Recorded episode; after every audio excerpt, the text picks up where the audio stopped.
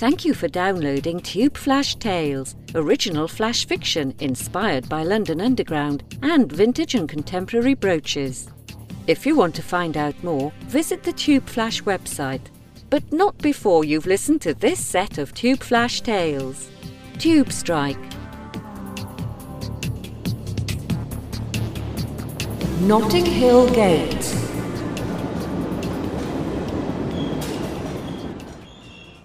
The Gentle Soul Taker by Sherry Fuller.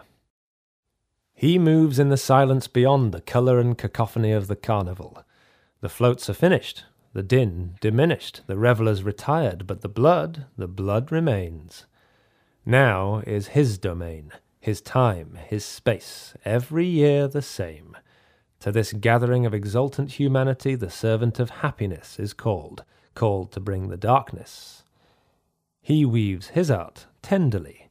Young folks, hungry folks, nameless, faceless parts of a throng, thrilling at the sudden touch of a sharp shard of glass in their palm, rendered opportunistic by the gift, empowered with an improvised weapon and soft whispers. Take what you want, take what you need.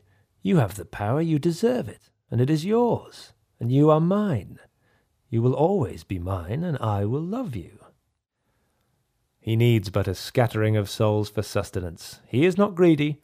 He only takes what he requires to survive. Only a few, softly broken, gently nudged into the dark. Just a little blood, just a little pain, over quickly. Hidden amongst so much joy, it matters little. The humans expect it.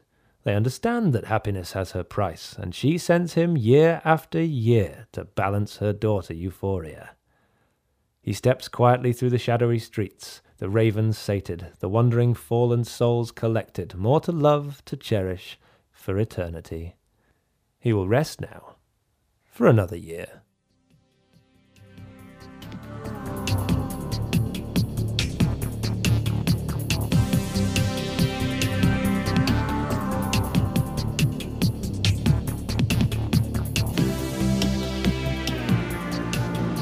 Arnos Grove.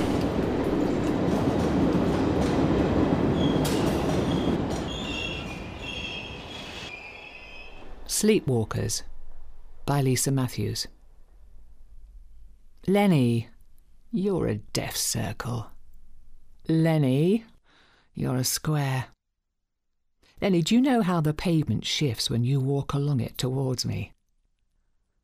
Lenny, don't you see that the way ahead, if not impossible, impassable, is more than a little obstructed with soup cartons, green handled knives from Monoprix, high street playmats and soft toys from IKEA? Lenny, tell me again about the time you got into the back seat of the wrong car outside the station. How your mother discovered you more than once on the newsagent's front step in your dressing gown and Spider Man slippers. and, and how you found your way home torch in hand from the leaning gravestones of the Jewish cemetery. Lenny, don't take this the wrong way. You know I don't want anyone else but you. Lenny, you can call me any time. I want you to. Lenny, I, I need to watch your feet skitter across the sheet as you dream. I want to write down the place names you mutter somewhere below breath, below sleep. Lenny, I'm going to try hard to understand all the voices you carry beneath your ash coated ribs. Lenny, I see the sun is a ball and that we are all just lines across the face of it. We swerve, then burn if we get too close. We watch the dark spots and flares and think we know where they start and how they end. Lenny, we're only shapes in the shapeless scheme of things, and this geometry we nurture is more than enough for me. Lenny, I do hope you believe me. It's what I wanted to say last week when you jumped into the lake. Lenny, come up and we'll talk this through. You're my circle and my square, and Lenny, I'm not going anywhere.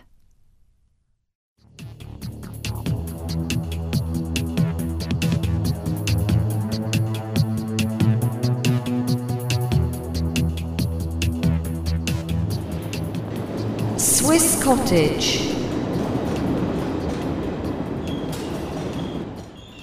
Green Stalks by Marion Moffat.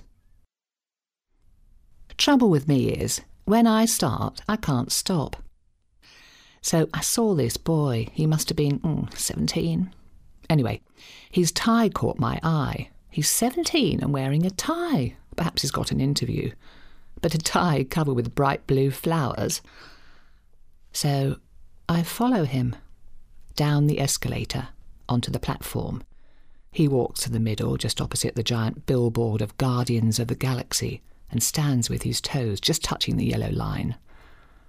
I take my iPhone out of my pocket, start searching for a new track, thumb on the screen. Eyes on the boy. I walk past him, brushing his coat with my elbow, and continue walking for ten, eleven steps. I stop and shuffle my feet, turn to face the wall. He's at the edge of my vision. Trouble is, when I start, I can't stop. I choose a tune, every breath you take, but change my mind. I pick an episode of Dexter. After all, this may be a long journey. I can feel him looking. My eyes are on my screen, and if I hold it at the right angle, I can just see his reflection. But I can't see the flowers, the cobalt blue flowers on the tie around his neck. Trouble with me once I start, the air pressure changes, my hair whips around my throat, the train approaches. My mouth is dry, my heartbeat quickens. I have one moment to decide. Once I start, stopping is impossible. The doors open, he steps on the train, he sits down. The little blue flowers have golden stamen and green stalks. My trouble is stopping. Stepping onto the train, I catch his eye. Smiling, I sit opposite him. Trouble is, can he stop me?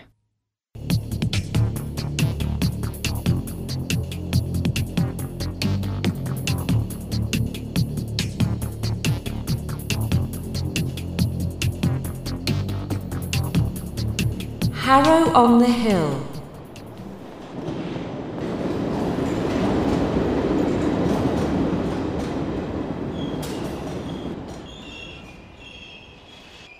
The Arduous Hill by Mark Allam. The oily smell in the engineering workshops of the school was distinctive. It infiltrated my young nostrils. Neither hateful nor pleasant, but indicative of the work that went on there. Lathes worn from use were neatly lined up and decorated with spirals of sparkling swarf. A plantation of post apocalyptic Christmas trees. My grandfather proudly explained how he had tutored several crown princes. I was captivated. The idea of writing an article on my childhood recollections of Harrow had grown from a need the nagging desire to find some final closure. Forty years earlier, my father's rusty Ford Popular had struggled with the hill. The visits to my grandparents had always been blighted by arguments. I didn't understand why. As I knocked on the front door, I remembered the boated Harrow schoolboys, brash and sneering as they flicked matches at me outside the sweet shop. I recollected the dank odour of the neglected interiors, the shabby floral papers, the greasy kitchen ceiling, and the outside toilet with its gloss yellow high level cistern and green walls. Most of all, I remembered my grandfather's workshop, attached to the back of the house, the rusty old biscuit tins full of nuts, bolts, and curious objects. Once I toyed with some strange steel projectiles. My grandfather's macabre explanation of their use as anti-personnel darts emptied over the trenches from rickety World War I biplanes fascinated me. I don't know what I'd expected. The house was clean and comfortable, not at all like I remembered it. There were no ghosts here, just the ones inside my head. The Ford Popular made its way down the hill. No one spoke a word. I never saw my grandparents again.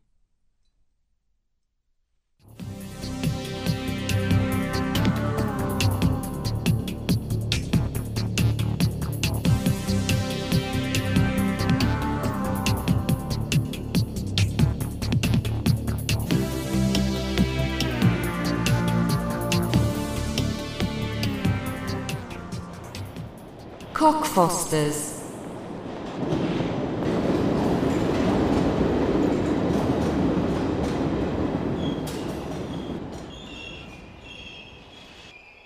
The Cockatrice by Megan Hurdson.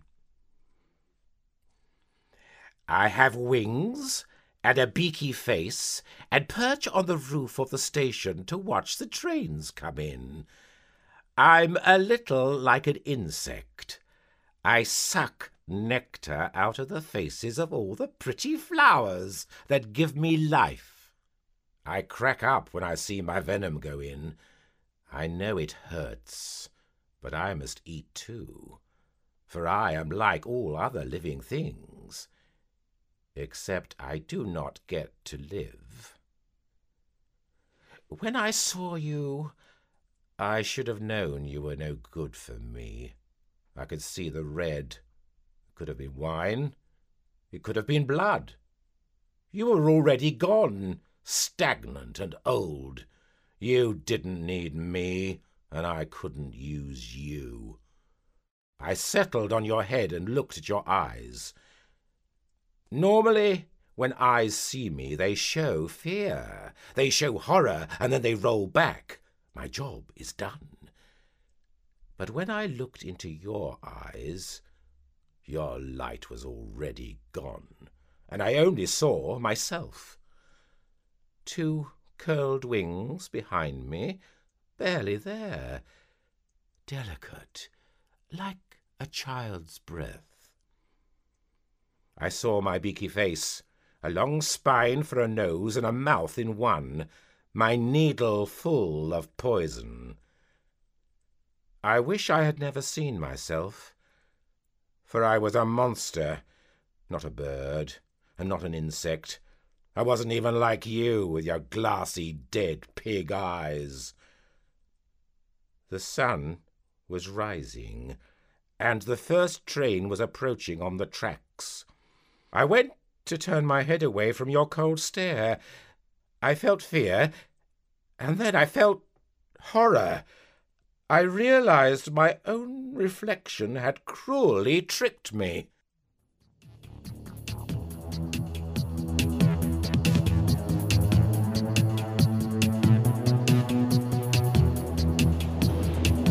Holland Park.